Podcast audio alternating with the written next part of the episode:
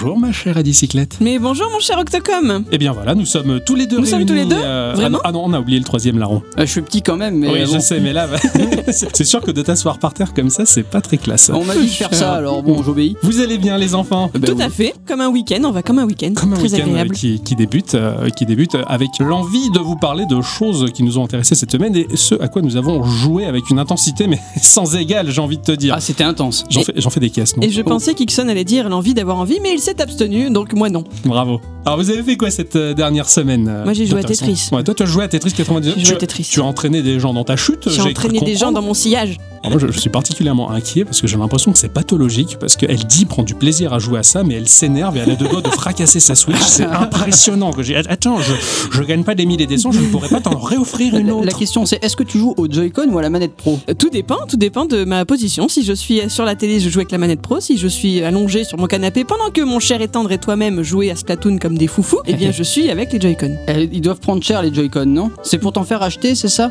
Oui, j'en voudrais des roses et possible. verts. ah, ouais, ouais. Non mais c'est vrai, tout dépend de position. Quand t'as fait le poirier, c'est beaucoup plus difficile. C'est comme ça que j'ai battu mon record et que je suis arrivé 9ème sur 99.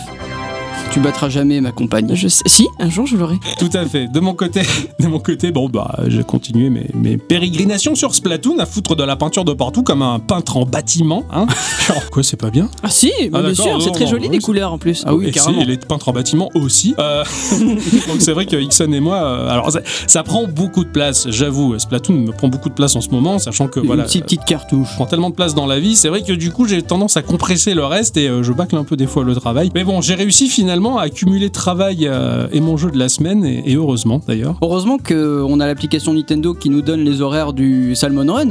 Tout à fait. Donc Ouais, ça permet ouais, de faire un, un planning assez, assez sympa. Exactement. Il me tarde de terminer ce podcast pour retourner jouer Oui. avec toi. Et c'est tout. Sinon, vous avez rien fait de plus. Bah, euh, moi j'ai mon jeu de la semaine parce que c'est quand même Ah bah oui, bah euh, important. on est là pour ça, j'ai Voilà. envie de te dire. Voilà. Et, et- et puis, euh, et puis je suis retourné encore et toujours vers euh, Binding of Isaac où euh, Ah, Je ne savais pas ça. moult défis euh, m'attendent. D'accord, tu as rechuté, bon, mais la cure n'a pas fonctionné. Eh bien, avant de se lancer dans nos chroniques respectives sur lesquelles nous avons travaillé tout au long de la semaine, on va faire un petit tour de table afin de savoir euh, ce qui vous a intéressé en termes de news. Bien sûr. Tu veux commencer? Euh, bah ouais, ouais, j'avais envie de commencer parce Ah bah, que cette semaine, il y a un truc qui m'a vachement fait plaisir. Le studio euh, Yacht Club Game, euh, fier de son réussissement, si j'ose dire, après s'être placé sur le devant de la scène grâce à sa saga du Shovel Knight, hein, le, le chevalier en armure armé d'une pelle. Ce jeu-là, c'est une véritable tuerie que je conseille à quiconque euh, qui est en capacité de jouer sur cette terre, en tout cas. Plus que conscient de la difficulté du métier euh, de développeur de jeux indépendants, a décidé de se lancer dans l'édition pour épauler des petits studios qui ont du mal à émerger et qui pourtant proposent du potentiel. Et c'est ainsi que par le biais d'un GIF, un simple GIF dévoile leur prochain poulain. C'est un jeu, euh, on ne sait pas grand chose dessus. En tout cas, sur cette image, on voit un ninja sur les toits qui fait face à une ville tentaculaire en ruine qui s'étend à perte de vue sous une chape nuageuse particulièrement orageuse. Attends, un ninja sur des toits? Ouais. Oh, ça, ça va me plaire. Je sais, je sais, mais en ce moment, le, le- le pixel art côtoie euh, vraiment euh, La classe. intimement les ninjas. Oui. Euh, je me demande comment ça C'est se la fait. saison. Ouais, de- Euh, ah oui, c'est peut-être la saison des ninjas, oui. depuis Messenger. Mais ça, c'est à cause de l'académie des ninjas. T'as le petit Nicolas, tout Ah, ça. tout ça, tout ça. On sait strictement rien de plus sur ce titre. Il faudra patienter jusqu'à la PAX East 2019 euh, bah, qui va se tenir le bientôt. 28 et 31 mars. Oui, Ouais, tout à fait, c'est tout bientôt pour voir une démo jouable de ce titre-là. Et je me demande quel choix Yacht Club Game a pu faire. C'est vrai. Ah, J'ai hâte de voir ce qu'il va éditer. Son premier jeu édité, c'est quand même une grande, Mm. une grande nouvelle. Eh ben, Puisqu'on parle de la PAX et euh, du 28 mars prochain. Tu me demandes en, en paxage Non, pas du tout. Ah, non. mais- ah, merde, quelle déception Non, pas du tout. Il y a, il y a Gearbox ou Gearbox, je sais Gear- pas trop. Gearbox, On va dire pas, le, Gearbox. le Game Gear, Gears of War, Geekorama. Hein, voilà. Donc euh, Gearbox a teasé une annonce pour euh, ben, le 28 mars prochain à Boston. Sur cette image, on peut y voir un panneau en cel shining avec marqué euh, 28 mars Boston. Est-ce que Borderlands 3 pointerait le bout de son nez Ouais. à la. Borderlands 2, j'ai passé énormément de temps. Ah mais carrément moi À aussi. bicyclette a passé la semaine à chanter euh, un morceau de Ouais. Borderlands 2.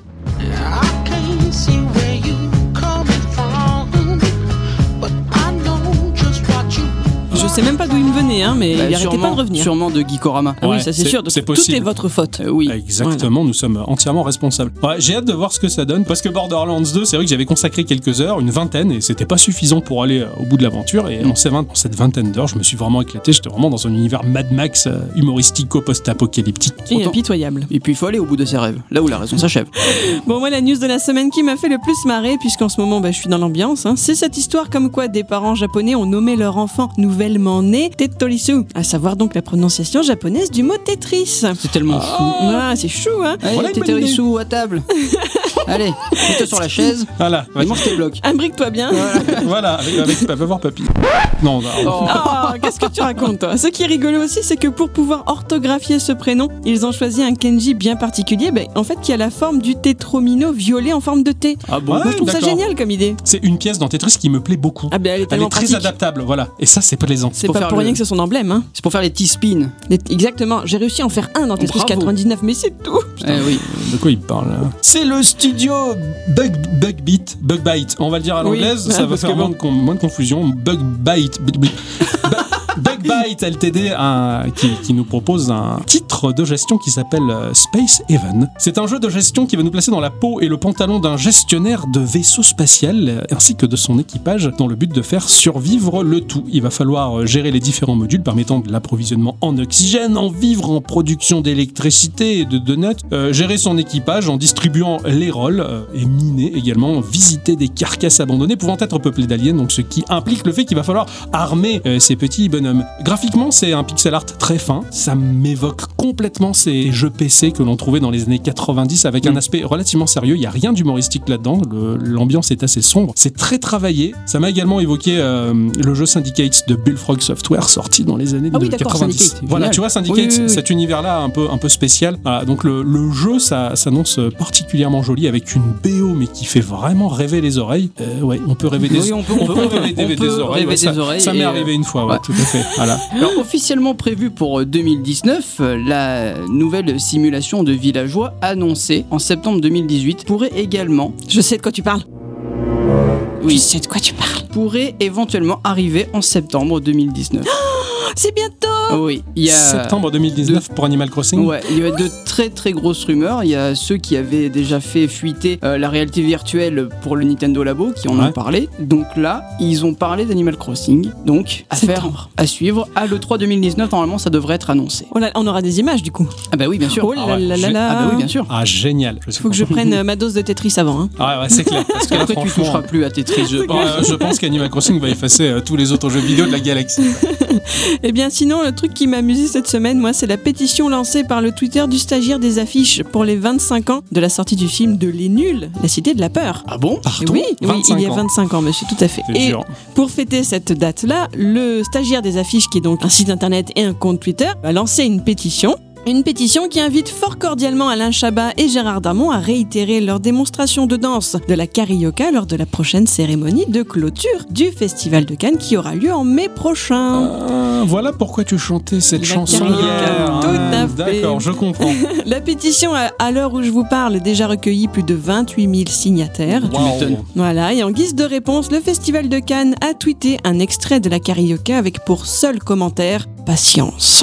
Moi je Ah. dis suspense. Génial. Ils vont Ah. pas se faire un lambago en faisant ça Et elle était pas très mouvementée la danse déjà à la base, hein Ouais, enfin, ils ont plus très jeunes Ils maintenant. ont Ouais, 25 c'est ans de clair. plus. Mais non, voyons, j'ai confiance. Excellent. Bien, c'est ainsi que s'achève le petit tour de table, j'ai l'impression. Et tout à fait. Tu, as, tu as- tu as une bonne impression, je crois. Ouais, c'est bien, je les suis. euh, tu essuies quoi Parce que je- les, les impressions. Voilà.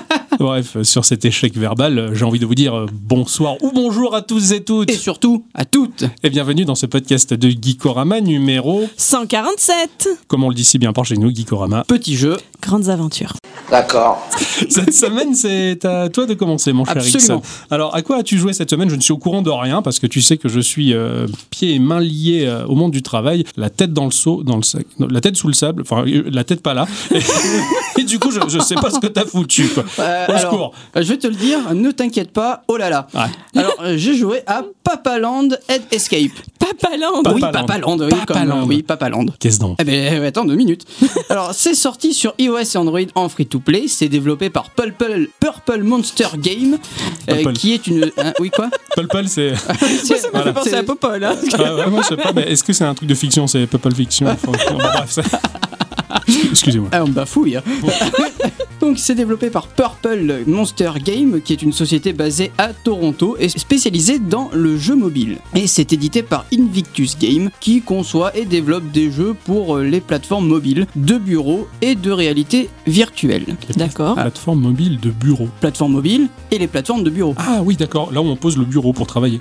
Pour PC, si tu préfères. hein. Ah ouais, d'accord, ok. Eh ben, Invictus est situé en Hongrie et c'est un studio de jeux indépendant, le plus ancien et le plus actif de sa région. Depuis sa création en 92, Invictus a collaboré avec de nombreux partenaires mondiaux tels que Codemaster, Activision, Disney, GamePot et bien d'autres comme Bandai Namco. Ah oui, quand même. Non, Voilà. pas, c'est pas, c'est pas des petits, euh, des petites entreprises. Hein, Non, non, non, connaissent pas la crise. Papaland est un jeu d'arcade basé sur l'esquive et la survie, où nous allons incarner eh ben, une tête. Toute Une seule. Tête. Une tête. Ah ouais. Moi, je connaissais un jeu de foot où on jouait qu'une tête aussi. Et c'était euh, un jeu. Et ah, ouais, d'accord. Et là, c'est un peu pareil. Alors, d'accord. Ah, t'es une tête. Ok, d'accord. Nous allons évoluer sur une feuille de papier qui sera posée sur, euh, sur un bureau, car bah, on, on voit il y, a des- y a des ciseaux, des crayons, etc. comme décor. T'es D'accord. t'es sur ok. une feuille de T'es- papier. Ouais, t'es sur une feuille de papier sur, dans un bureau, posé Voilà. sol. Ça, c'est ton, c'est ton environnement de jeu. D'accord. Voilà, t'es t'es sur une feuille, tu peux pas aller plus loin. C'est un jeu qui a un petit moteur 3D, mais le jeu se passe en vue de côté. Ouais. Tu, tu veux dire par là que la, si j'ose dire, la caméra ou l'objectif il est placé en, en, plongée, C'est ça. Au-dessus. Ouais, tu regardes du dessus. Voilà. Le bureau et la feuille. D'accord. Comme si c'était quelqu'un qui allait déplacer les choses. Ok, tu vas y venir. je- je- Voilà. Il va falloir que t'expliques ça. Euh, le jeu est encore une fois très simple dans son gameplay. On va tenir notre téléphone donc à l'horizontale. Pour se déplacer, il faudra faire une pression sur le coin gauche de ton écran et pour aller à droite sur le coin droit de ton écran. Pour monter, parce que la tête elle vole, pour Hmm. monter, Ouais. tu devras appuyer sur les deux côtés de ton écran En pour même temps. le faire monter. Ouais, c'est très simpliste comme Voilà. commande euh, tactile. C'est bien ça. En bas de la feuille, il va y avoir euh, des ennemis. Ça va euh, du soldat à la plante carnivore, au robot qui lance des missiles tête chercheuse. Le but étant de ne pas se faire toucher par les projectiles, tout en éclatant des ballons qui apparaîtront aléatoirement sur la feuille. D'accord. Donc t'as des petits ballons avec, euh, avec un haut de forme. Sur le haut de forme, il y a... Oui, c'est très chelou. Oui, c'est logique. c'est- Euh, voilà. Tout m'a l'air logique. Donc sur le sur le haut de forme, tu auras un, un numéro, ça sera le, le décompte en fait de combien il te reste de ballons. Par exemple, si tu as le, le chiffre 12, ça veut dire qu'il te restera 12 ballons, Ballons à, à éclater, éclater, avant la fin du niveau. Ok, Il faut tous les éclater avant il faut fin. tous les éclater Éc- avant la fin. Mais encore une fois, c'est pas fini. Ok. Parce qu'une fois que tu as éclaté tous les ballons, l'écran va devenir en négatif, tu vas voir le blanc Inversé. va devenir du noir, ouais, etc. ouais, etc. Et tu devras survivre 20 secondes. D'accord. Une fois ces 20 secondes euh, passées, tu as passé le niveau. Tu penses valider en fait euh, le jeu en ayant fait ce que tu as à faire, mais il y a le petit New Game Plus qui se rajoute après et tu dois survivre. C'est ça, c'est un peu pour valider ton ni- le niveau, il faut que tu passes Voilà. cette zone-là. Et c'est c'est compliqué du coup? Putain, c'est dur. Ouais. ah, con. Tu finis ton épreuve, tu t'es cru bon, attends, on va voir, on va confirmer quoi. Mais ouais, Ah. mais en fait, t'as pas le temps de, de le voir venir. C'est-à-dire que l'écran va, va Switcher change- directement, changer de couleur et hop, tu passes tu tes 20 galères secondes. et Voilà. tu souffres. C'est un peu comme dans le jeu du petit dinosaure sur euh, Chrome quand il n'y a pas de connexion internet et que tu as le cycle jour-nuit. Oui, c'est un peu ça. Oui, c'est ma référence, Ah oui, excusez-moi. oui, je pas désolée. euh, hein. c'est c'est ta référence à toi. Tu vas avoir 3 points de vie pour survivre, sachant que si tu arrives au dernier point de vie, tu vas avoir un décompte de 10 secondes. Si tu te fais pas toucher pendant ces 10 secondes là, tu vas pouvoir récupérer un point de vie. Mais un seul point de vie. D'accord, donc tu dois en quelque sorte assurer ta sécurité sans bouger? Ah non, si, si, tu peux bouger. Tu peux bouger, Tu mais peux bouger. Mais par contre, euh, il faut que tu esquives pendant 10 secondes sans te faire toucher et ton point de vie revient. c'est génial. Ça, c'est j'aime beaucoup ce type de mécanique là. Mais justement. carrément. Ah ouais, ça, c'est très malin je, ça. Je l'ai- je l'ai jamais rarement vu ça en fait dans le jeu vidéo. Euh, moi, j'ai référence Luftrother que j'avais testé dans un podcast précédent. Ouais, justement, ouais, pour récupérer sa vie, il fallait, arrêter, il fallait arrêter de tirer justement et essayer de pas se faire toucher. Et ta vie remontait. Ben, là, c'est un peu le même principe. Voilà. Ouais, d'accord. C'est assez compliqué, mais j'aime j'aime bien. En plus des ennemis au sol, il va y avoir des, des espèces de nuages qui vont apparaître de temps à autre. Et ces nuages, eh ben, ils sont méchants. Ouais. Parce qu'ils te balancent des éclairs à la gueule. Donc en plus d'avoir des ennemis au sol, t'en as dans les airs. Et donc du coup, ton terrain de jeu, il est vachement réduit. Et ça en devient très très galère. D'accord. Fort heureusement, tu as quand même un genre de bestiaire qui va quand même t'apprendre à comment survivre. D'accord, ok. Par exemple, je suis les, curieux. les plantes carnivores, si tu les touches et que tu restes un peu dessus, elles vont commencer à se réveiller Mhm. et si tu esquives au bon moment, elles vont manger les soldats qui sont au sol. D'accord. Il y a beaucoup de petites idées géniales là-dedans, j'ai Mais carrément, Ouais. je trouve aussi. Tu es obligé d'interagir avec le décor pour pouvoir survivre Ouais, finalement. ouais, ouais, ouais. Très marrant. Pour t'aider un peu dans ta tâche, tu vas pouvoir débloquer des petits compagnons qui te donneront un certain bonus, comme un cœur en plus ou quelques secondes pour le décompte de regain de vie. D'accord. Donc du coup, ça, ça te facilite un petit peu la tâche. Par contre, ça, ça coûte cher. En fait, tu vas gagner de, de l'argent dans le jeu et euh, cet argent-là, tu vas pouvoir le dépenser pour avoir du bonus. Quand tu perds, cet argent-là, il est conservé. Oui, il est conservé. D'accord. heureusement. Ouais, et c'est après que tu le réinvestis pour améliorer tes parties suivantes. Ouais. Donc soit tu dépenses ton argent pour avoir des compagnons, soit pour changer carrément de personnage. Au début, tu commences à un espèce de tête de robot, Ouais. sauf que là, moi, je l'ai remplacé par une tête d'alien. Donc euh, Oui, c'est juste de la personnalisation. Oui, c'est mais esthétique. ont- ben, pas forcément. Elles ont des Parce que fonctions. soit il y a plus de vie, soit il y a euh, Ouais, plus de vitesse dans ton déplacement, etc. c'est bien ça. Tu peux aussi débloquer de la personnalisation pour ton personnage, à savoir des petits trucs euh, rigolos, genre soit des espèces de propulseurs. D'accord. Mon alien, il est sur une, espèce de petit socle qui lui permet de, de voler. Un petit skateboard, un petit overboard. Ouais, voilà, c'est ça. D'accord, ok. Euh, quand tu commences, t'as un espèce de petit hélico euh, avec une petite hélice sur, sur la casquette, quoi. Tu vois, ça, c'est Ouais. c'est- Ouais, c'est une petite personnalisation sympa. Ça rappelle un peu Doodle Jump, ça, tiens. Ouais, voilà. Tu peux aussi gagner des gommes. Ces gommes-là, Super. bah oui, Bah c'est oui, t'es sur une feuille. Ah oui, t'es Ah sur oui, une oui. feuille, je sais, mais, mais dit comme ça. Hey, tu veux jouer à ce jeu, tu gagnes une gomme. mais c'est grâce à ces gommes-là que tu peux personnaliser ton personnage. ouais, d'accord. Voilà, c'est dans le thème. Alors l'ambiance sonore m'a fait penser à un, un enfant qui s'amuserait avec des morceaux de papier dans son imaginaire, qui déplacerait en fait La le- tête la, la- la tête, La en tête, fait, les monstres. bah, qui déplacerait tout lui-même. Ouais, Et donc d'accord. en fait c'est lui qui fait les bruitages aussi. Ah, c'est D'accord. génial, t'es dans Genre, l'imagination d'un gamin quoi. Voilà, c'est ça. C'est Quand bon, t'as ça. des petits projectiles, ça va faire des petits. piou. C'est génial, Enfin, j'adore. Mais à la bouche, bruité Ouais, à la ouais, bouche. carrément. Ouais, d'accord. T'as le vent qui est mimé aussi, qui va faire. C'est marrant Enfin, ça. c'est que des petits bruits comme ça et Ouais. très très sympa. C'est bien fichu. Déjà, c'est économique en termes de, de, de sound design, hein, parce Ouais, qu'on fait ouais, tout à la exactement. bouche, quoi, voilà. Comme l'ont fait les, les, les nuls dans leur film La Cité de la Peur sur ce passage Absolument. qui manquait de budget. Bah là, c'est un peu pareil pour ce jeu-là, mais ça rajoute une petite touche sympa. Voilà. Et la musique, elle est assez rigolote. hein. Alors, je saurais pas comment l'exprimer. Ça fait un peu. euh, Bah, je serais pas. Ouais, effectivement, tu sais pas l'exprimer, ça se voit, c'est bien. Bah, c'est chanté. Ça swing un peu. Enfin, Ouais, c'est sympa. Graphiquement, c'est comment? Euh, graphiquement, c'est beau. En fait, c'est. Bah attends. euh, avant de rigoler, je vais. Non, mais j'aime bien, j'aime bien. C'est beau et très lisse. Ton personnage, il est un peu découpé comme euh, un Mario Paper. Et t'as un espèce d'effet de blur qui donne un, un effet. euh, Vaporeux, lumière vaporeuse. Ouais, voilà. Filtre Il- caméra, les feux de l'amour.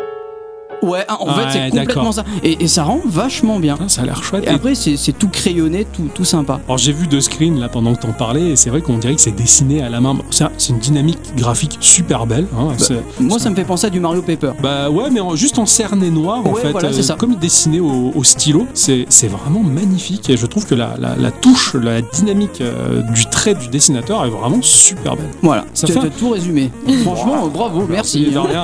non mais voilà, ce jeu il me- il me charme un peu parce est, moi qui suis dessinateur justement, ça me parle d'autant plus. Et vraiment Bah ce, oui. côté, ce côté papier, ce côté matière en fin de compte, on est loin du sprite qui, qui se veut euh, jeu vidéo. En Oui, fait, on sort du cadre un ça. peu. Ouais. Alors, euh, dernière petite info, le jeu est donc en free to play, mais on peut dépenser 3,9€ pour débloquer euh, le jeu pour pas avoir de pub pas en avoir fait. de publicité. Voilà. ouais, D'accord. ouais. Donc euh, ça le mérite, franchement, ça le mérite. Belle Parce que manière de il est, il compliqué à finir, Ouais. mais facile à prendre en main. Donc Ouais, euh, c'est un peu comme mon jeu de la semaine dernière. Et sinon, les pubs, elles sont pas trop prenantes dans la partie? Non, C'est que va. des bandeaux en bas ou des trucs comme ça non, ou, t'as euh, des pubs de 30 secondes de temps en temps, mais Ouais. euh, c'est normal, c'est un free-to-play. Mais c'est pas comme Kaiju Rush, par Ah exemple. Et si tu perds ou un truc comme ça, tu peux gagner de la vie euh, ou des continues Ouais. en regardant une Ouais, pub? le jeu va te proposer de ressusciter avec un point de vie si tu regardes une pub. D'accord, Mais ouais, c'est pas, tout mal. le temps, ça à, deux- à, à certains moments. Et tu as un high score, parce que vu que les niveaux s'enchaînent tout le temps, Mhm. tu peux euh, faire euh, des milliards de points et euh, avoir un high score à la fin. Et tu peux comparer les scores avec les copains. alors. Absolument. Ouais, ça c'est bien. C'est bien. Il y a une forme de compétition qui se met en place.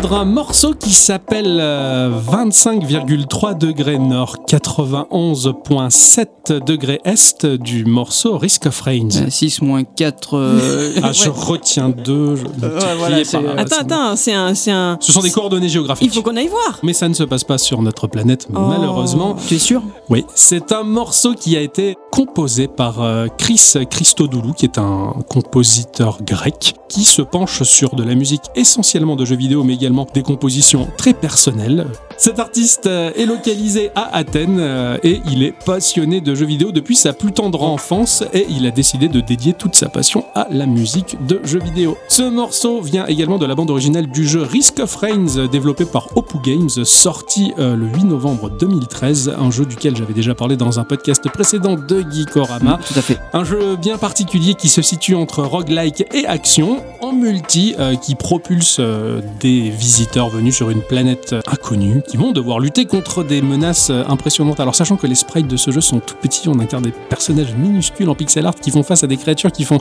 l'intégralité de l'écran. C'est assez incroyable, Euh, il y a beaucoup d'action, beaucoup de suspense, et cette BO qui va envelopper le tout dans un écrin de douceur va atténuer le stress du joueur, essayer de le calmer, permettre de prendre du recul et d'être contemplatif alors que l'action elle est complètement frénétique, ce qui m'a permis de finir euh, Risk of Rain de nombreuses fois avec une espèce d'impression de calme absolu alors que j'ai fait des choses vraiment abominables et décimé des peuplades entières d'aliens pas particulièrement sympathiques. Est-ce que tu es fier de toi? J'ai réfléchi encore.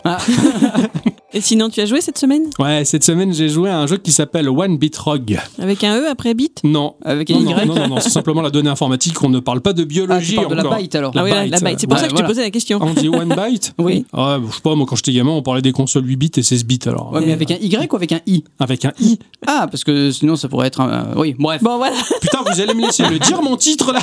Euh, non. Est-ce que tu sais que je peux t'empêcher de parler. Tout à fait. tout en continuant à parler.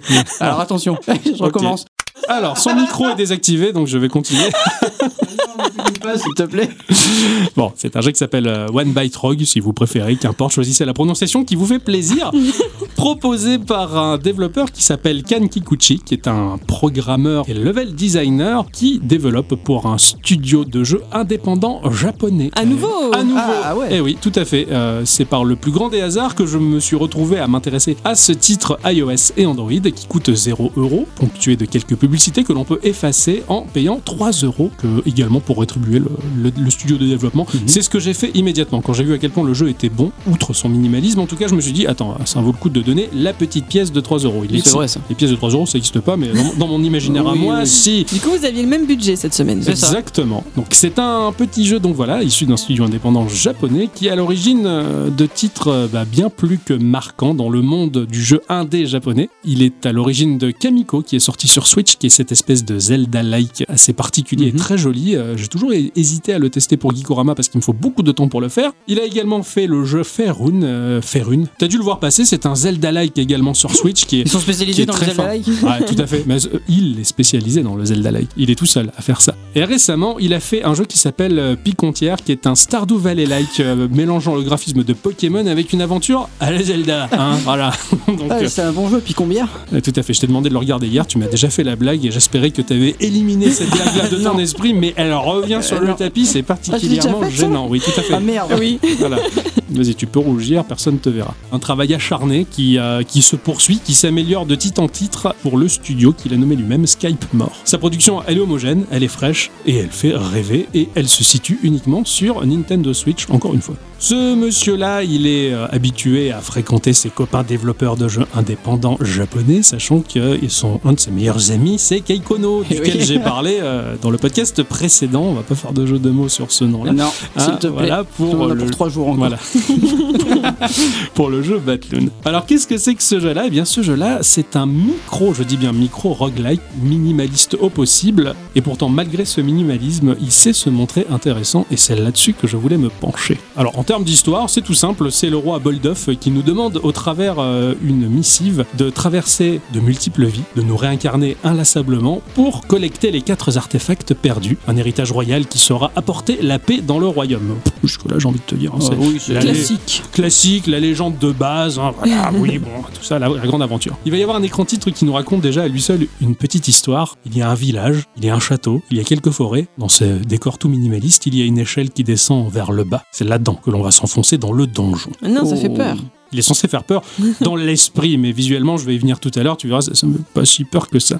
On va se retrouver dans un donjon, euh, vu du dessus, à la génération de niveau procédural, donc de ce fait, la rejouabilité est quasiment infinie, hein, puisqu'à chaque fois que l'on revient, ça ne sera pas la même chose. Basiquement, il va falloir marcher sur un interrupteur pour dévoiler un escalier qui nous permet d'accéder au niveau suivant, au niveau inférieur. Classique du roguelike, Oui, j'ai envie de te dire, ça c'est la mécanique de base. En début de jeu, tout du moins, un niveau c'est un écran, c'est fixe, et puis plus on va avancer, plus les niveaux vont s'agrandir, vont être un peu plus labyrinthiques, il va y avoir un scrolling qui va suivre notre personnage lorsque l'on va avancer. Les niveaux sont de plus en plus grands, et également ils vont contenir de plus en plus d'ennemis. Au début, il y a un seul ennemi, puis au fur et à mesure, il y en aura deux, trois, et puis plusieurs. Il y a également des coffres, au début il n'y en a qu'un seul, mais au fur et à mesure, il y en aura plusieurs. Forcément, tout s'étend, tout s'agrandit, tout, Oui, tout oui, se oui. démultiplie, et la difficulté aussi. C'est un roguelike après tout. Alors, notre personnage va être pourvu de sa barre de PV, ses petits points de vie, euh, son or, l'arme qu'il a équipée, les points de dégâts que son arme vont faire en complément euh, les points de dégâts liés à la classe de notre personnage. Ça peut être une arme, par exemple, je vais dire n'importe quoi, qui va faire 4 de dégâts et notre personnage est capable d'en faire 2 à main nue, donc ça va faire 4 plus 2 de dégâts. Ça fait 6 quoi. Bravo, je suis fier de toi. Tu vois, tu- Bah, j'ai fini à 10 bouts. Hein. Ah oui, c'est vrai, Adibou, oui. c'est des deux. Voilà, c'est ouais, ça. Ouais, les, les, les, les ludogiciels. Comment on appelle ça les, Les ludogiciels, les oui, logiciels, ouais, tout à fait, sacré Ludo. bah. Bref, on peut également booster le, le taux d'attaque par le biais d'une bénédiction ou d'une malédiction, mais ça je vais y revenir tout à l'heure, et également afficher la durabilité de notre arme, c'est-à-dire combien de coups on va pouvoir donner avec notre arme avant que cette dernière-ci ne casse, exactement comme dans Zelda. Mhm. Ah. Et le brassage des armes, bah, il est assez rapide. Hein. C'est pas comme la bière, là pour le coup. Euh, le brassage, ça va très vite. Euh, tu vas frapper trois coups et pouf, ton arme elle est détruite. Ah, et moi il je faut pensais vite qu'il fallait mettre un une. câble d'un côté et un autre de l'autre. Ouais, c'est une blague d'informaticien. Je suis désolé. Cette- cette blague. Et également, on va pouvoir, en fonction de la classe de personnage, avoir un complément vis-à-vis de la durabilité de l'arme. Alors, avec un simple glisser de doigt, on va déplacer notre personnage euh, bah, sur un damier qui est suggéré, hein, puisque le décor est construit de manière relativement cubique, et, et du fait que ça soit construit de manière relativement cubique, eh bien, ça va dessiner d'une manière implicite un damier que l'on ne voit pas tracé sur le sol. D'accord. Si le personnage va bouger d'une case, cela correspond à un tour, et en réponse, les ennemis, après coup, vont se déplacer d'une case, donc ça va être leur tour de jeu. Si on fait glisser le doigt sur la surface tactile de notre appareil que l'on va tenir de manière verticale et que l'on laisse le doigt appuyé sur la surface tactile, notre personnage va se déplacer en continu, et de cette manière, les monstres vont également se déplacer aussi en continu en réponse à nos mouvements. Et, D'accord. et du coup, quand on croise un, c'est la bagarre. C'est beau, ça, c'est la bagarre. Ouais. D'accord. Baston. Et euh, ça, ça fait un peu comme dans Crypt of the Necrodancer, où tu dois te, te cogner contre les autres. euh, Exactement. En fait, le, le combat va se déclencher à condition que l'on soit sur une case adjacente à l'ennemi. Mhm. On va se déplacer vers lui et de ce fait infliger en priorité les dégâts. Les dégâts liés à notre personnage et à notre arme. En l'occurrence, si tu termines ta course sur la case adjacente au monstre, puisqu'il va jouer son tour, c'est lui qui va venir sur nous et Eh oui. en priorité distiller ses dégâts sur notre personnage. Il faut bien calculer. Quoi. Ah ouais, ouais, ouais. Exactement. À partir de là, il va se mettre en place une espèce de course-poursuite. Tu t'en rends pas compte, mais de manière implicite, ton cerveau, il va calculer à toute vitesse en te disant, mais comment dire, attention, attention. Voilà. Tu fais faire combien le cerveau qui calcule Moi, je- ah, Ah bah, En tout cas, c'est le mien qui fait ça. Après, le, le- le tien, je ne sais pas, mais le mien, il fait ça. Quoi qu'il en soit, toi, t'es fort en calcul mental et ça, c'est bien. Quand? Hein? Quand? Quoi quand? Quand quoi? J'ai pas compris ta phrase. T'étais fort en calcul mental, tu viens de t'as dit de plus 2. Non, c'était 4 plus 2. Voilà, d'ailleurs, tu vois, il a la mémoire des chiffres. quoi. Il est fort en, en calcul mental et en calcul rénaux. Bref. Ce- euh, Jean, J'adore, Jean. Voilà, Jean. bref, voilà. Et pas Arthur ou un autre prénom, s'il te plaît. Il va y avoir des coffres également disséminés dans les niveaux qui vont nous offrir euh, des armes. Pas forcément d'ailleurs des, des potions aussi. Mais alors justement, là va se mettre en place une petite stratégie. Euh, les armes, puisqu'elles sont détruites très rapidement, il va falloir calculer. Et Est-ce que c'est- t'as un inventaire du coup? Bah, t'as un inventaire, un emplacement d'une arme. Point barre. Ah, point barre. D'autre. Mhm. Alors de ce fait, tu as ton arme et tu te dis bon, euh, il me reste deux coups à, filer sur les bestioles avant qu'elles ne cassent. Tu regardes le nombre de bestioles que tu as le donjon, tu te dis attends, est-ce qu'il n'est pas nécessaire de frapper les monstres pour terminer ton arme et ensuite aller fouiller le coffre dans l'espoir d'avoir une autre arme? Mm. Tu vois, tu vas gérer le seul emplacement d'inventaire que tu as en fonction de la situation présente, du nombre de monstres, de la durabilité de ton arme et en fin de compte, au début, moi je me jetais bêtement sur les coffres, je les ouvrais, je prenais les armes et je me disais mais attends, c'est bête de les prendre alors que mon arme il lui restait un certain nombre de coups à filer. tu Oui, vois. puis je suppose aussi que tu dois pas trouver des armes mieux que d'autres. Si, si C'est c'est toujours le- la- une meilleure arme que tu trouves dans le coffre. égale à celle que tu as ou meilleure. Ah ouais, d'accord. Et ok. sachant que le niveau augmente au fur et à mesure et l'efficacité des armes aussi, plus tu avances dans le jeu. Mais tu tomberas tu- jamais sur sur une arme une- plus mauvaise, D'accord, on va dire. Donc ça reste quand même assez sympathique et tu gagnes au change finalement. De même pour les potions. Est-ce que tu vas prendre un coffre qui peut probablement te donner une potion alors qu'il te reste suffisamment de vie pour aller buter les monstres qu'il y a? Tu vois, il faut vraiment réfléchir à dans quel ordre je vais faire mes actions Mm. finalement. Et c'est un empilement d'actions finalement, un peu comme la pile de, de Magic the Gathering, le jeu de cartes. Tu vas vraiment calculer à l'avance ton coup sans pour autant non plus te prendre la tête Oui, ça vient automatiquement en fait. c'est ça. Hmm. Alors il va y avoir des statuts qui vont nous donner également des bénédictions contre de l'or, on va dire, donc ça peut être un peu plus de vie justement, ou des malédictions, c'est-à-dire ça va te distribuer un avantage temporaire et un désavantage temporaire. Est-ce que ça vaut le coup d'être maudit Par exemple, bah, tu vas faire plus de dégâts, en contrepartie, tes armes elles vont se casser plus vite, ou ça va Ah, t'amputer un oui, petit peu ok, de ouais. vie. Plus tu vas avancer, plus tu vas avoir une variété de mobs incroyable. Tu vas finir par tomber sur des fantômes qui vont passer au travers les murs, tu vas avoir des monstres qui font des attaques distantes, et plus tu avances dans le jeu, plus les attaques distantes elles sont éloignées. Certains vont parer leur coup avec leur bouclier. Bref, une pléthore de mobs, une pléthore d'objets que tu peux retrouver dans une encyclopédie dans les options du jeu. Voilà, Mmh. un petit bestiaire. C'est marrant, vous avez fait un peu le même type de jeu finalement. J'ai l'impression. C'est ouais. rigolo ça. Alors cette flopée de petites mécaniques, ben, elle offre une vraie courbe de progression dans le jeu. On aborde ce titre d'abord en le snobant, en disant ouais, petit truc pourri quoi. Ah oui, petit jeu de téléphone. Euh, quoi, ouais. genre. Mais finalement, la petitesse, le minimalisme de ce titre, euh, il cache derrière une possibilité justement au joueur de s'améliorer, d'optimiser sa façon de jouer. Puis finalement, bah, c'est révélateur d'un travail de fond qui fait que le jeu est forgé par des mécaniques plutôt malines.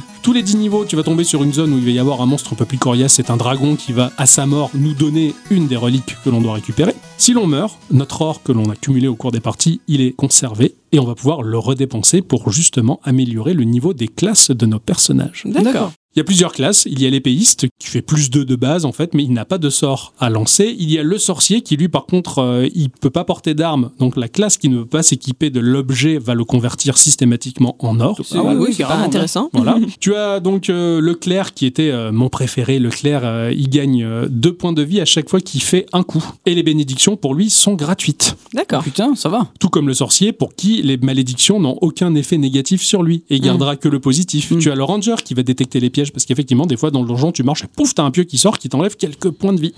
Et tu as le ninja aussi qui, euh, lui, ne gagne pas de vie quand il tue un monstre. En l'occurrence, il a la possibilité de faire pas mal de dégâts et euh, une durabilité des armes accrue. Toutes ces classes-là, elles se combinent les unes les autres. C'est à toi de choisir, euh, on va dire, la classe que tu C'est préfères. une classe au début que tu choisis et ensuite. Tu fais ta partie, tu meurs et tu reviens au hub du jeu. Ok. Voilà. T'as des trucs qui restent de ta partie précédente ou L'or, d'accord. L'or, tu vas dépenser dans tes classes. Si tu aimes le guerrier, par exemple, eh ben, tu vas dépenser euh, cet or, tu vas faire Mhm. level up le guerrier. C'est-à-dire que quand tu fais level up euh, niveau 4, donc il va avoir plus de vie, le level va jouer uniquement sur la vie. Quand tu vas commencer ta partie, tu vas commencer directement niveau 4. Ok, d'accord. Chaque fois que tu tues un monstre, tu gagnes un niveau supplémentaire, mais ce niveau, il n'est pas conservé. Il est perdu à la fin de la partie, sera conservé le niveau par rapport à l'or distillé dans le hub. D'accord, ok.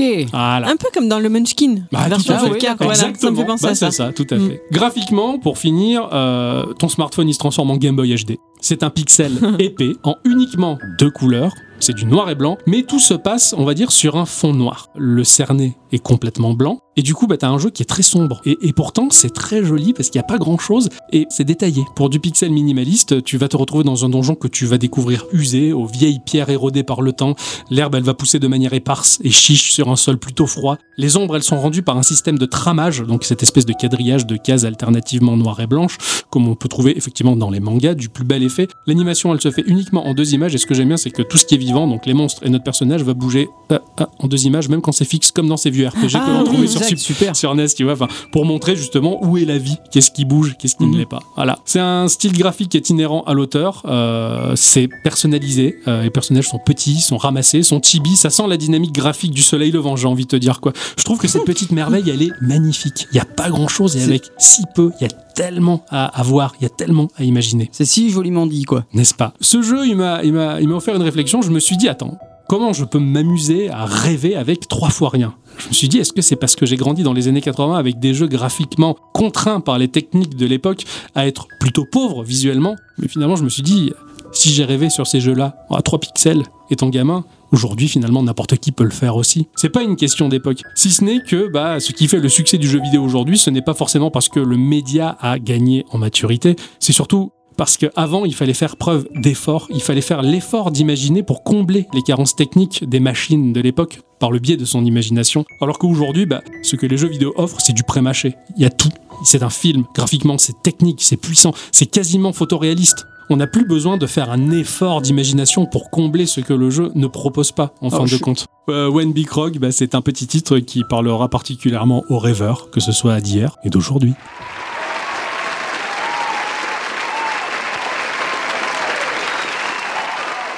Eh bien, c'est l'instant culture.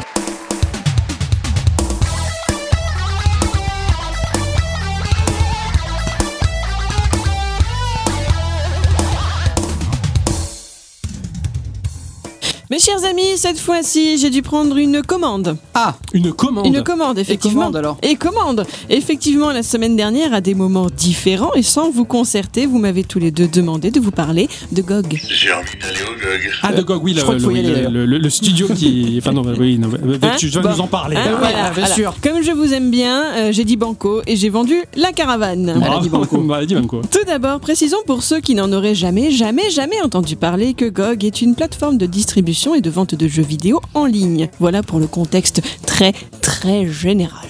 D'accord oui, c'est over général même. Avant d'aller plus loin, vous êtes sûrement au courant que GOG est en fait la petite sœur d'une première entreprise. Savez-vous la... Carrefour. Non, Leclerc, non, Casino, Casino Cafétéria. non. Ah, Silvercrest. Oh, je suis déçue. Mammouth. Tout a commencé. Rally aussi, je crois. Hein Rally Il y avait pas Rally On enchaîne, on enchaîne. Bah, tu te perds là. Je sais plus. Non, tout a commencé avec la société CD Projekt. Ah oui, oui, bien sûr. Ah, bah oui, Ah, ah bah, bah, là, d'un coup, là, hein. C'est des Bon. projets qui sont toujours d'ailleurs sur le marché, hein, ils sont Bah, bien ultra sûr. actifs et tout quoi. Alors, cette boîte, c'est cette boîte d'ailleurs qui a un passé fort intéressant. Est-ce que vous en connaissez sa nationalité? Tout du moins celle de ses créateurs. Polonaise. Polonais, Ils ouais. sont Ah, polonais. tout à fait, il m'a devancé. Bravo. Effectivement. La Pologne est un de ces pays à l'histoire riche, hein, avec des contextes politiques un petit peu compliqués. En 1944, un gouvernement provisoire y est formé sous le contrôle de l'Union soviétique, ce qui fait de la Pologne d'après-guerre l'un de ses États satellites, et ce jusqu'en 89, où le gouvernement communiste est tenu en échec lors des premières élections semi-libres, après lesquelles une république parlementaire sera restaurée. Et en 2004, la Pologne rejoint l'Union européenne. C'est une fois de plus pour faire très vite. Vous allez me dire quel est l'intérêt de placer ce contexte de manière à comprendre beaucoup mieux le développement de l'entreprise. Mais tout à fait. Bah, bravo, voilà, fallait Bravo, pas- voilà. c'est beau. Avant 1990, et donc sous l'ère communiste qui régnait sur le pays, l'application des droits d'auteur était inexistante. Et après 90, le piratage restait la base dans l'univers des jeux vidéo notamment. D'accord? Ouais, d'accord. Deux Polonais basés à Varsovie, donc alors je sais pas trop comment ça se dit, hein, Ma- Marcin Iwinski et Michal Kicinski ont l'idée en 94 de tenter de détourner les joueurs de ces copies piratées. Bien sûr, dans un but, euh, on en est sûr, hein, totalement altruiste, de permettre aux gens de faire des achats légaux dans cette nouvelle société de consommation toute neuve et ainsi de soutenir les éditeurs et créateurs de loisirs vidéoludiques. C'est une belle démarche. C'est évident Euh, aussi. Ils ont bien dû prendre quelques sous au passage. Ils se sont démenés pour obtenir les droits d'importation des éditeurs étrangers, ont mis les mains dans le code source des jeux pour entre autres les traduire en polonais. Ils traduisaient également la documentation, les manuels de jeu qui les accompagnaient, emballaient le tout proprement avec parfois des petits bonus, hein, comme la possibilité euh, d'avoir l'OST du jeu ou des avatars, des fonds d'écran. Et ces petits bonus et la philosophie de CD Projekt a permis, ont permis à la société de décoller. Ils sont partis d'un petit travail d'artisan, on va dire. Exactement. Connaissez-vous leur premier grand succès? The Witcher. Je crois Nah. pas que ce soit lui, non. Ouais, euh, alors non. Euh, Ah non, non, je, ah, je- je connais je pas, su, mais euh, Il s'agit de Oh, Baldur's euh, Gate. oh, la, la réponse pourrie, hein, je l'ai su. euh, ça, ça veut rien dire. ah, hein. vas-y. Ah, mais j'essaye des choses. Ah oui, Ba- Baldur's Gate, c'est CD Projekt Ils Ben non, c'est pas eux qui l'ont fait. Mais c'est eux qui Ils l'ont l'ont redistribué. Voilà. Ils ont redistribué Baldur's Gate. Ils sont parvenus à en vendre environ 18 000 copies le jour même de sa sortie. Je suis con, c'est BioWare en plus. Ben bien sûr. Bref, non, non, mais laissez-moi seul face à ma connerie, je vous en prie, quoi. Interplay, l'éditeur de Baldur's Gate, demande alors à l'équipe de CD Projekt s'ils peuvent travailler sur leur jeu Baldur's Gate Dark Alliance, sorti sur PS2 en 2001, et donc de le porter sur PC. Je vous le dis tout de suite, ils n'ont pas pu mener à bien cette commande, mais ça leur a donné confiance dans le fait qu'ils étaient capables de créer leur propre jeu et de se lancer dans le développement. Vous voyez donc où je veux en venir? Après The- 5 ans de travail, en Ils- 2007, Ils ont sorti The Witcher. ils ont sorti The Witcher, D'accord, ok. leur premier jeu bien à eux, basé sur la nouvelle intitulée Le Le sorceleur. tout à fait, écrite par Euh, un, un Ah. mec. Parce que là, c'est pas la même histoire. hein. Alors, apparemment, c'est Andrzej Sap- Andrzej Sapkowski. Pas loin, bravo. Voilà. vu ça un peu Hein Merci, au revoir. Publié pour la première fois en 86 lors d'un concours organisé par le magazine de référence polonais en matière de littérature fantastique, à savoir Fantastica, et pour laquelle son auteur remportera la troisième place. Et ouais. Bien, c'est bien ça. Pour en revenir à la conception du jeu, il faut savoir qu'ils se sont basés sur une version largement perfectionnée et modifiée par le soin de l'Aurora Engine de BioWare, qui avait notamment servi dans un titre qui m'a laissé beaucoup de souvenirs, Neverwinter Night. Wow, Ah ouais. Génial. Ah ouais. Ah, c'est tellement rôliste comme type de RPG, ça, et c'est du bon RPG occidental aussi. C'est clair. Énormément. Ah, Tu m'as rappelé tellement de souvenirs aussi. C'est cependant bien à 100% à CD Projekt hein, que l'on doit le rendu visuel du jeu, jeu qui mine de rien a intégré le top des 100 jeux PC les plus vendus de tous les temps en passant la barre des 1,2 million d'exemplaires vendus. Ah ouais, quand même, c'est score. énorme, très bon score. Ce, ce qui a valu à, à André machin là d'être bien deg d'ailleurs. Oui, après il a Parce demandé... a vendu euh, ça pour une bouchée de pain. Ouais. Ouais. Et là, je crois qu'ils attaquent en justice pour essayer d'avoir euh, un Ouais. peu plus de miettes. Mais Et je sais pas ce que ça a donné. Je sais pas, en tout cas pour la série The Witcher, il va pas faire pareil du tout. Non, mais non, il c'est va- sûr, il va avec. Netflix. Ah, oui, oui, oui. Ah, c'est Netflix qui produit Ouais. The Witcher. ouais, carrément. très bon, très très bon. Là, ça il va se bien. rattraper, ça peut être intéressant. Donc sinon, deux suites du jeu The Witcher paraîtront en 2011 et 2015. Rencontrant le succès dans cette branche-là, hein, la branche de la création, ben, le passé de distributeur de jeux vidéo a été plus ou moins laissé de côté pendant quelques années de la part de CD Projekt. Ils ont un peu laissé tomber. Ouais. C'était sans compter sur l'essor de la dématérialisation des supports vidéoludiques des années 2000 et le fait que les distributeurs utilisent des DRM afin de contrôler l'accès aux jeux vidéo. Ouais. Donc les Digital Rights Management en anglais, ce que l'on peut traduire par chez nous en gestion des droits numériques. C'est moins classe. C'est tout de suite moins classe. Nous parlons bien de ces dispositifs pouvant être présents sur tout type de support numérique ou de transmission, leur offrant ainsi un système d'accès conditionnel qui permet donc de restreindre ou de tout simplement empêcher la lecture ou la copie d'une œuvre suivant les supports, Ouais, d'accord. les moyens de lecture, les zones géographiques, etc., etc. Et de tatouer numériquement la dite œuvre, de l'identifier afin de pouvoir contrôler la propagation de copies pirates. Difficile toujours, n'est-ce pas, de trouver la- le juste milieu entre le fait de soutenir les créateurs et celui de ne pas se sentir floué par les maisons de Ouais, production. c'est clair, c'est un équilibrage euh, très Plusieurs. particulier, Ouais, ouais, ouais, ouais, ouais. très très difficile. Ah, le, le. DRM, c'est un truc que je déteste par contre. Et alors pourquoi? Parce que si jamais la plateforme sur laquelle tu l'as acheté ferme, ton jeu, tu l'as dans le baba. Dans le Ouais. baba. Bon, c'est Non, c'est vrai, c'est vrai, c'est assez, c'est assez compliqué. C'est très, C'est- c'est c'est- compliqué. pour, pour- à mon sens, le DRM actuel est trop restrictif. Ouais, c'est ça. Il, il- il empêche trop de liberté. Ça devrait être un peu plus souple, tu vois. Tout ceci a apporté de l'eau au moulin de CD Projekt. hein. Ils se sont mis à envisager la possibilité de proposer des versions de jeux classiques sans ces fameux DRM par le biais d'une distribution numérique. Leur idée, remettre au goût du jour leur talent en reverse engineering pour à nouveau entrer dans le code des jeux, les transformer pour faire en sorte que des jeux dépassés technologiquement puissent à nouveau fonctionner sur des plateformes modernes, et ce, sans ces fameux droits restrictifs, permettant ainsi aux joueurs du monde entier de se procurer une version légale et fonctionnelle de leur jeu sans passer par la case pirate. Comme ils ont fait récemment pour Diablo 1. Exactement. Ouais, tout à fait. Très bonne démarche. ouais. Alors, c'est pour ce projet que naît en 2008 leur filiale du nom de Good Old Games, les bons vieux jeux. Ouais. Ah, Donc, good GOG. old game. Eh ah oui, d'accord, Eh je oui. savais pas. Bien sûr, pour que leur projet soit légal, il fallait s'assurer de trouver des partenariats avec des éditeurs. L'un des premiers à avoir été intéressé par ce projet un peu fou, c'est Ubisoft. Une fois ce premier accord signé, il a été ensuite plus facile hein, pour GOG de trouver des partenariats à convaincre.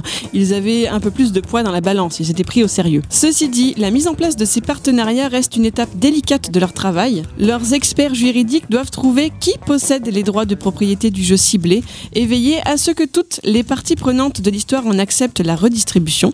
Vous pensez peut-être qu'il ne s'agit que d'un souci de négociation entre avocats, mais pas seulement. Car pour les jeux des années 90 ou début 2000, peu d'éditeurs ou de développeurs ont conservé des archives numériques de leurs documents juridiques. Des sociétés ont été dissoutes, d'autres ont été rachetées. Il peut s'agir donc d'un véritable travail d'enquête. Ils ont pensé à mettre en place sur leur site internet un formulaire hein, par le biais duquel les joueurs peuvent réclamer un titre auprès de GOG, ce qui leur permet d'évaluer quelles sont les licences sur lesquelles se concentrer en priorité, pour pas Ouais, mettre ouais, toute, ouais, euh, toute leur équipe sur le même sujet. quoi. Ouais, histoire de dispatcher, on va dire, les, les efforts de guerre de manière à ce que ce soit équitable. Et... Et puis même pas surtout pour savoir le- laquelle a de, le plus d'intérêt. voilà, qui ça, te c'est vendra ça. le mieux ensuite. Alors, il y a également un important travail de développement, hein, bien sûr, afin de rendre les jeux compatibles avec des systèmes d'exploitation plus récents. Ceux-ci sont patchés par GOG.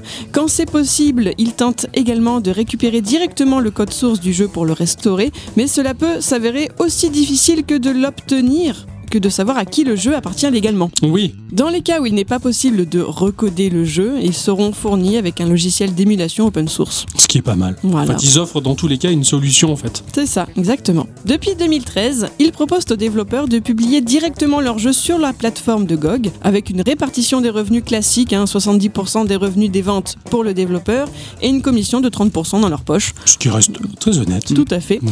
Toujours sans DRM, ce qui implique qu'après le téléchargement, le client est libre d'utiliser le logiciel pour toute utilisation personnelle, telle que l'installation sur plusieurs appareils, l'archivage sur tout support de stockage personnel pour une durée illimitée, la modification de modèles et l'application de correctifs. La seule restriction, c'est la revente et le partage qui ne sont pas autorisés. Ah oui, Ouais, bien sûr, oui. Ce qui est logique en un sens. Petite conclusion en chiffres, hein, l'an dernier, en mars 2018, la plateforme GOG regroupait 2349 jeux, donc c'était il y a plus d'un an, et 55 films. Le cinéma est arrivé à partir de 2014. D'accord. Alors je ah, sais pas si du coup ils recodent les films aussi, Ouais, ouais, s'ils je les sais Ça pas, me ouais. faisait penser au film avec Jack Black. Ah, euh, Beacon Rewind. Voilà, Ouais, soyez sympa, rembobiné. Excellent titre. genre, excellent ça, film. ouais. Ah, carrément, excellent titre. Moi, je suis dans le jeu vidéo jusqu'au bout, quoi. Tu vois. Je transforme le cinéma en jeu, quoi. Bravo. Merci. Le, Oh. Times, le Oh. Times estime que GOG est l'un des 50 meilleurs sites internet. On veut bien les croire. Ah bah, hein, franchement. Ouais, sans voilà. souci, ouais. Putain, c'est impressionnant, quoi. Voilà pour leur petite histoire. Moi, moi, j'aime beaucoup leur lutte contre le DRM avec leur t-shirt FCK DRM. Non, je sais qu'il y a plein de, il y a plein de mecs qui ont, qui ont le t-shirt FCK DRM, etc. et qui Ouais, sont ouais. contre justement Ouais, le DRM. carrément, ouais, ouais, ça a l'air assez énorme. Ça a l'air d'être d'être quelque chose d'assez énorme, ce truc-là. Je, je l'ai vu passer aussi. C'est pas, c'est pas mal. Finalement, bah, c'est c'est une lutte logique, finalement, une forme de répression numérique. Euh, Parce que je suis désolé, moi, mes, mes 100 et quelques jeux que j'ai sur Steam, si demain Steam ferme, j'ai plus rien. C'est clair. C'est clair. Je vraiment très deg. Ouais, je, je comprends tout à fait. Ouais. Et ce qui est pas mal aussi, c'est que en tant que, que plateforme, en fait, ils choisissent les jeux qu'ils veulent représenter. Donc il y a une ligne éditoriale qui est derrière tout ça. Ouais, ex- Voilà. je, me demandais des jeux si tu- sélectionnés, Enfin, je me demandais si ça allait t'en parler parce qu'effectivement c'est pas c'est pas du systématique pour faire du blé systématique justement. Mm. Il y a- il y a- c'est humain, la sélection elle est humaine derrière, on le sent, il y a un goût, il y a un choix, elle est Mm. manuelle. ouais. Et ça c'est bah, c'est quelque chose de très important et je trouve en tant que consommateur j'aime beaucoup qu'on finalement même si c'est dématérialisé sur une plateforme que ça soit quelqu'un qui me propose Carrément. quelque chose. ouais. Et euh, bah, c'est très bien en tout cas. Je suis content que la commande elle soit passée. Merci beaucoup. Voilà. Maintenant, euh, est-ce qu'on peut avoir un cheeseburger et un coca? Non. J'avais commandé. Ah bon C'est pas bon pour ta ligne. J'ai pas une ligne, j'ai une courbe. Oh, Je vous en prie, ça m'a fait plaisir. Merci beaucoup. Alors c'est bah, bah, je crois que ah est-ce qu'on va être interrompu ou pas? Non, il y aura Non. personne qui. Tu vois, je savais qu'on allait être interrompu. Attends, je vais ouvrir la porte. Ah ah bonjour. Ouais. D'accord. Ok. Merci cordialement. Ah, excusez-moi. Toujours de la lèche. Hein. Bah écoute, euh, quand on veut conserver son emploi. euh, Eh bien, donc le patron, tenez, je vous laisse le papier sur la table. Le patron qui a posé une question sur les réseaux sociaux. Il s'arrête plus, hein, les réseaux sociaux, depuis que vous lui avez montré. euh. Ah ouais, Ah, non, c'est il, clair, il aime euh, bien bon. ça. C'est ouais ouais. Mais je en pensais- fait, il a demandé si on partait sur une île déserte, quel OST de jeu on amènerait avec nous? C'est Ouais. une excellente question. Il est fort ce patron. Bravo à lui. Lèche-bot. Alors, Eh bien déjà, il y a Doc Addict et Pic Absinthe qui ont eu la même réponse. Ils ont tous les deux choisi la BO de Persona 5. Doc Addict nous raconte qu'elle a pu passer son concours grâce à ça, qu'elle l'a choisi sans hésitation. Et Pic Absinthe qui, lui, l'écoute en boucle depuis deux ans. Moi, je comprends parfaitement pourquoi. Toi, Moi, J'aime beaucoup, en fait. Ouais, bah, c'est euh, grâce à Pika que j'ai découvert Persona parce que bon, j'avais toujours un peu peur de la barrière de la langue. ouais, je comprends, je comprends Donc, ça, c'est ça, ça freine euh, toujours. ouais. ouais. Oh, c'est un j'aime bien, c'est. euh, Enfin, j'aime bien. Ouais, c'est ça. Pour ma part, en tout cas, c'est sympa. C'est assez diversifié. Ça touche un peu à tous les genres. euh, C'est très, c'est contemporain. très rythmé, j'aime beaucoup. Ouais. C'est de l'acid jazz en fait, non? Ouais, c'est quelques ça, ouais, morceaux exactement. chantés, un peu soul, des choses comme ça. Ouais, c'est- c'est c'est assez contemporain, c'est assez Mm. surprenant pour un jeu vidéo, mais bon, relativement plaisant. Mais c'est vrai que. Pic Absinthe, nous en réclame qu'on en passe dans le podcast depuis un moment. Nous avons Matteo Sirnov euh, qui a répondu celle de Starbound ou euh, celle de Northgard. Il hésite, il ne sait pas. Euh, alors Starbound, je, je ne- enfin, le jeu ne m'a jamais attiré pour ma part, mais euh, j'ai posé mon oreille sur sa BO et franchement, ça m'a juste bluffé. Alors la BO est très cool, en effet, le jeu un peu moins parce que je suis pas très fan des Terraria-like. Ouais, Même pareil. si là ça se passe euh, dans l'espace. Mhm. Mais bon, après le travail qui a été fait par Curtis Schweitzer et de Solatrus, franchement, elle... incroyable, Carrément, très fourni, carrément, très fourni. Il y a énormément de morceaux dans cette BO et moi j'ai été transporté. Enfin, il y a vraiment le ton de l'aventure, la, la, la gravité du space opéra. Enfin, j'ai vraiment kiffé Ouais. cette BO et, euh, et je suis ravi de l'avoir découvert en tout cas par le biais du choix de Matteo Sirnov. C'est Mm. vraiment excellent. Starbound, je connaissais pas le jeu du tout et j'avais trouvé la musique au contraire très planante avec quelque chose de joyeux. Ah Il y ouais des notes joyeuses pour C'est moi vrai, là-dedans. c'est vrai, tout à fait. ouais, ouais, pas froid, tu vois, comme quoi l'interprétation de chacun, elle va changer la teinte. alors que Northgard, bah, c'est c'est plutôt euh, très doux, très mélodique. Ouais, très traditionnel, Ouais, c'est vrai, presque carrément. celtique et guerrier. Et, euh. et- et pourtant, moi qui suis pas jeu de stratégie, j'avais mis le, le nez de, dessus, dedans. Je sais pas comment on dessus, fait. quoi, le pose dessus, voilà, c'est hop là, on pose le nez dessus. hein, C'est comme ça qu'il fait quand tu vas choisir des jeux. C'est ça. Bah, il a repose je nez à côté un de la peu. souris. Je dis, ah, celui-là, ils sont bons, je le prends. Voilà. Voilà. Ouais, j'ai été agréablement surpris par cette BO qui était euh, bah, sympathique. Je connais pas le jeu non plus, mais en tout cas, la BO était vachement agréable. Ouais, pareil, je vais me la garder sous le coude aussi, elle m'a agréablement surprise. Il y a Exvoto qui nous recommande l'OST d'Apothéon. Alors, on y a jeté un, un coup d'œil. hein. Pour lui, il, il est, c'est digne du film 300, mais puissance 1000. Il nous fait faire des maths en plus. Ouais, 360 000, c'est compliqué. Bravo. Effectivement, c'est très épique. Alors, connaissant le bestiau, ça m'étonne pas. Il y a un ton assez grave, assez sinistre, des chœurs, justement. J'ai vraiment, je suis vraiment resté assez impressionné par la BO. La, la BO est impressionnante. Pour moi, les Voilà. chœurs font très péplum justement. C'est- Ouais, il y a un côté, sinistre, ouais, mais c'est vrai que a- les chœurs ils sont. Il y a le ton de la Ils gravité. te quoi. transportent, Ouais, franchement, ils sont superbes. Moi j'adore les chœurs, donc ça marche tout à fait pour moi. Nous avons Young Fakir euh, et également Aspartam qui parle de l'OST de World of Warcraft. Ah putain. Je me rappelle encore l'effet que ça faisait quand on survolait Stormwind, hein, la, la sensation de la puissance humaine quand tu survolais la, Exactement. la Euh, zone, et puis même euh, le- les percussions tribales dans Orgrimmar, enfin tout, Ouais. tout était bien La choisi. BO est très bonne, ouais, Ouais. bizarre d'en faire. Aspartam hésite aussi avec la BO de Smash Bros. hein, aussi. Et on change un peu de registre hein, pour Ouais, le coup. carrément, mais qui est Mm. très bonne aussi. Il y a les Loran qui nous propose celle de Brutal Legend, alors celle qui a été créée par euh, Peter McConnell, hein. nous on l'aime beaucoup à Geekorama. Ah oui. Ouais. Pourtant là ça change un peu de l'aspect jazz de Grim Fandango, hein, Ouais, avec Ah, beaucoup même. bonne vieille guitare guitare électrique, mais c'est très sympa. C'est sympa. Je, eh, je me sens un peu vieux maintenant. euh, J'entends ça, je me sens moins concerné par ces sonorités un peu brutales. Je, je vieillis. Ah, tu rentreras pas dans la légende alors. Non. Bon, moi j'aime bien Jack Black, donc du coup. euh, Mhm. Cafarnaum, hein, euh, qui nous propose l'OST de, de The Witcher 3 de euh, Will Hunt et tous les DLC, et je comprends parfaitement. Euh, La, la bande son elle est faite par euh, Percival, Percival qui est un super grand groupe de metal pagan à la base et qui font aussi des musiques euh, traditionnelles euh, Je ne savais pas, tu vois. vikings. Ouais ouais, ouais, c'est vraiment Ouais. des mecs qui, qui vivent de ça. Quel OST quoi. Ouais. Bon ouais. si vous aimez les Lay Lay et les Lai Lai, il faut y aller. C'est vrai qu'en plus, il y a encore des chœurs, il y a encore de la percussion qui les accompagne. J'aime beaucoup, c'est vraiment une chouette découverte pour moi. C'est un mélange de chants slaves et il y a des. Tu entends des femmes aussi qui. Bah, en fait, Percival-. C'est c'est une femme qui chante D'accord Et euh, en fait, dans le hum, contexte, la femme quand elle chante ou l'homme quand il chante, c'est pour se rapprocher au plus des dieux. Ouais, d'accord. C'est pour ça que au plus t'as une grosse voix, au plus tu te rapproches des dieux. D'accord, mais moi ce que j'aime bien c'est que voilà, t'as ce côté un peu euh, donc slave, mais tu vas avoir une instrumentalisation beaucoup plus orientale. Bah, Il y a que des instruments turcs Mhm, dedans. c'est vrai. Euh, petite mention d'ailleurs pour la. Après j'ai un peu j'ai un peu fouillé pour la chanson de Priscilla qui est un moment de tout en poésie dans le jeu apparemment. D'accord. Il y a une une femme qui arrive et qui joue euh, une sorte de lutte et qui chante Ok. dans, ouais. la, dans, dans le jeu et ça interrompt tout le monde et tout le monde écoute cette femme chanter, c'est très beau. Ah, je, je l'exècre ce jeu donc je connais pas grand chose. Ça Mhm. m'intéresse pas.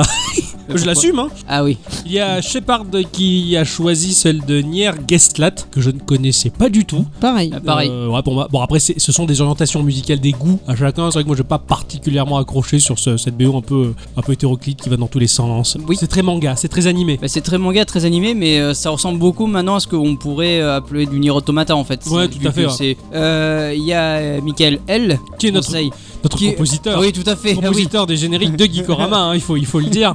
Et euh, qui nous propose Dr Mario. Ouais, Dr. Mario. euh, euh, Donc c'est la seule OST 16 bits qui est citée finalement dans le. Ouais, je pense, ouais. réponses, ouais, ça, m'étonne pas Michael L qui fait différentes demandes, mais euh, ce morceau, un morceau en particulier de, de Dr. Mario, on l'a écouté en boucle dans notre jeunesse, on était à fond, on est- c'était la perfection même, quoi, ce morceau. Et sinon, il y a Vince Ghost qui nous répond que lui, il vote pour le prélude de FF7. Ouais. C'est très doux et plein de promesses. Je comprends tout à fait ce grand, cla- grand classique. Ah bah, bien Classique, sûr, bah, euh, mais, c'est- mais ouais, grandiose. Enfin, je suis pas un grand fan de la saga, mais je peux reconnaître que la qualité justement des Ah oui, carrément, de Uematsu, il est, il est- il est très fort. c'est énorme, ouais, Absolument. carrément. Et vous, mes chers amis, euh, si vous devez vous retrouver sur une île déserte, le- lequel des OST vous embarquerez avec vous? Tetris 99 Non, sans déconner, sans déconner. T'as vraiment fait chaud. T'as vraiment fait ce choix. Non, je rigole, c'est juste pour la déconne. Non, rassurant. je choisirais Animal Crossing, bien Ah, évidemment, ah. puisque ça fait tout un panel de d'événements, de, de sonorités, de, De saisons. Il y, a- ouais. il y a tout ce qu'il faut dans Animal Crossing. Il y a tout ce Comme chez Casto. Quoi. Voilà, exactement. Sinon, j'avoue que j'hésiterais peut-être avec le concert symphonique des 25 ans de Zelda que j'adore, mais c'est un peu hors catégorie du coup, c'est pas vraiment Ouais, un OST ouais. puisque c'est réinterprété. Ouais, tout à Mais fait. voilà, le, le choix serait très dur. Je peux comprendre. Et toi? Euh, alors moi, la musique, ça dépend du moment, ça dépend de mon humeur. Et là, tout de suite, je dirais que j'embarquerai avec moi. Alors j'ai hésité avec la BO quand même de Xenoblade Chronicle, pour Mhm. dire non. Ayant vécu le jeu, c'est très lourd, très appesanti par des sentiments de tristesse et de difficulté. Bon, je l'embarquerai pas avec moi. Peut-être, euh, par contre, en l'occurrence, toute la production de Jeremy Soule pour la saga des Elder Scrolls, en particulier Oblivion. Ah ouais. Euh, J'aime énormément, même si c'est pas totalement instrumental, puisque ce sont des un logiciel et des sons, on va dire plus ou moins synthétiques. Euh, J'apprécie particulièrement la BO d'Oblivion et, euh, et Skyrim qui a été justement là pour le coup orchestré pour de vrai mais j'aime beaucoup le travail de Jeremy Soule je suis très très fan de ce que fait ce gars là quoi D'accord. Et toi Euh, Oui, moi, euh, j'hésite fortement entre euh, l'OST de Zelda 64, hein, qui est un de mes jeux préférés, Mhm. et aussi la BO de Mario 64, qui est aussi un de mes jeux préférés. Mais euh, je pense que je prendrai avec moi la BO de Messenger. Ah, ça m'étonne pas ça Messenger qui, pour moi, euh, fait le café à, tous, les, tous les coins de rue. c'est pas beau en voilà une belle expression quoi elle est aussi belle que quand je dis on va s'en jeter un petit derrière la ceinture voilà, c'est ça, c'est pareil. Je pensais que t'allais dire il fait le café à tous les râteliers. C'était pas mal. Euh, oui, aussi, ça marchait bien. Ça mais marche euh, là, bien. le café, il est de partout. Ouais, c'est vrai que la BO Et de euh, Messenger est- la, est la géniale. BO de, de Rainbow Dragon Haze est, est- est géniale. ouais Donc, carrément du coup, euh, j'aime beaucoup ce qu'il fait et, et je la prendrai avec moi, c'est tout. c'est chouette d'avoir eu autant de, de réponses Oui, pour merci cette beaucoup. question là et, et merci vraiment du fond du cœur Et surtout, on a découvert des choses. Ah oui, ça. j'ai découvert des morceaux, je suis ravie. Quoi. c'est ça pareil ça m'a permis de découvrir des, des, des, des- des morceaux des On ouais, ouvre nos horizons grâce à vous. ouais c'est clair ça c'est une manière de, de se culturer hein, euh, Ah oui. grâce à vos choix, grâce à vos connaissances à vous. C'est beau le partage, c'est bien Internet. On se retrouve maintenant, j'ai envie de dire, la semaine prochaine, Eh oui, comme tout à fait. d'habitude. Hein, Avec ouais. plaisir même. Avec plaisir, oui, tout à fait. Passez une bonne semaine. Eh oui, amusez-vous bien. Ouais, Oui, toujours. fait. Toujours. Soyez positifs. Ah Soyez ouais, positif. absolument. Ne vous énervez pas, Ça sert à rien. restez cool et à la semaine prochaine. Au revoir. Au revoir. Bisous. Oh, Dodio, bienvenue dans ma maison. Euh, faites pas attention à tout le merdier. J'ai pas l'habitude d'accueillir des journalistes. Ça sent là-dedans C'est rien, on dirait qu'il a chié partout. Eh, la ferme, Rex. C'est bon, et ils sont gentils, ils sont avec moi. La ferme, vous en faites pas, il est pas méchant. hein, C'est juste que quand il connaît pas, il fait un peu du bruit. La ferme, je te dis. Eh, salope. Il a frappé le chien, quoi. Euh, euh, euh, c'est. Pardon euh, c'est c'est donc ici votre, euh, votre ferme? Ouais, tout à fait, c'est ici. euh, Installez-vous là, posez votre cucu par ici, là. Ah, faites pas, faites-vous de la place, hein, vous emmerdez pas. Bon, faites pas attention à tout le merdier que j'ai foutu partout. Et... Y a pas de femme pour faire le ménage ici. Une femme pour faire le ménage euh, Pourquoi vous le faites pas vous-même après Oh tout Dieu de bordel de nom de summer putain, hein, tu crois vraiment que je vais faire le ménage moi? C'est aux femmes de faire ça comme la vaisselle, étendre le linge et la cuisine. La, la cuisine, ah bon, vous, vous cuisinez même Oh, pas vous-même bah, bien sûr que non, j'ai pas le temps avec ma ferme. Mais euh, qu'est-ce que vous mangez? Moi, je me nourris de biscuits ou de McDonald's, hein, comme tout le monde. Euh, oui, c'est ici la ferme. Mais euh, ça, ça, m'a l'air euh, relativement petit. Enfin, je m'attendais à une exploitation agricole de plus grande envergure. Ah, mais c'est bien plus grand que vous ne le pensez. Vous, vous allez voir, ne vous en faites pas, je vais vous montrer deux idiots. C'est on incroyable. va, on va rester dans la maison, on va pas jusqu'à vos chambres Vous en faites pas, vous posez pas de questions. Restez assis. Je vais vous montrer. Il faut que je prenne ça, là. Euh, Voilà, on allume la télé. Je suis sûr que quelqu'un a l'HDMI 1. Oh, Qu'est-ce qu'il est en train de foutre J'en sais rien. J'ai vraiment l'impression qu'il est pour un Je suis pas habitué de dire à recevoir des journalistes à la maison. Voilà, c'est allumé. Euh, bougez pas, ça va commencer. Qu'est-ce qu'il fout là Il lance un jeu vidéo ou quoi Vous avez une PlayStation Euh, de Dieu, bien sûr que j'ai une PlayStation. Sinon, je pourrais pas avoir une ferme. Qu'est-ce qu'il raconte Eh, vous êtes pas en train de filmer avec votre caméra, là, pour le reportage Euh, oui, oui, oui, tout, tout à fait, oui, euh, c'est vrai. Le, la, la, la- Ça Oui, euh, voilà, je paramètre la caméra. euh, tout, tout, tout, tout, tout, tout, tout. Euh, voilà, c'est c'est bon, ça, ça- ça filme. hein. Apprêtez-vous à voir le spectacle de ma ferme. Alors, j'appuie sur Start, et ça, c'est ma ferme. Merde, mais c'est Farm Simulator. Oh, c'est effectivement une, très très belle ferme que, vous avez là. Et comment Il m'a fallu des mois pour développer mon activité agricole de cette manière. Alors là, vous pouvez voir sur votre droite les champs de colza que j'ai plantés récemment, hier soir d'ailleurs, euh, jusqu'à tard dans la nuit, hein, j'ai travaillé. Ça, c'est le blé, bordel, pour faire de la farine et la revendre à un prix. Continue de filmer, il faut pas le contrarier. C'est un Volkswagen que j'ai acheté tout récemment. Je peux éventuellement le diriger depuis mon smartphone avec la compagnie. Ah, c'est c'est, euh, très intéressant. On se doutait pas que, que, que vous aviez une ferme virtuelle aussi, aussi- aussi- aussi grande. Mais euh, comment dire est-ce que- Hé Je vous ai pas montré ma femme Votre femme Mais euh, je pensais qu'il n'y avait pas de femme dans cette maison. Bordel, bien sûr que non, il n'y a pas de femme dans cette maison. Mais j'ai une femme ailleurs. Je vais vous montrer. Attendez, je quitte Farm Simulator. Qu'est-ce qui va nous sortir maintenant? Voilà Bimbo Sex Simulator. Je vais vous montrer ma femme, elle est délicieuse. Elle fait des choses hors d'un autre monde. Elle fait l'avion. Je vous... Putain.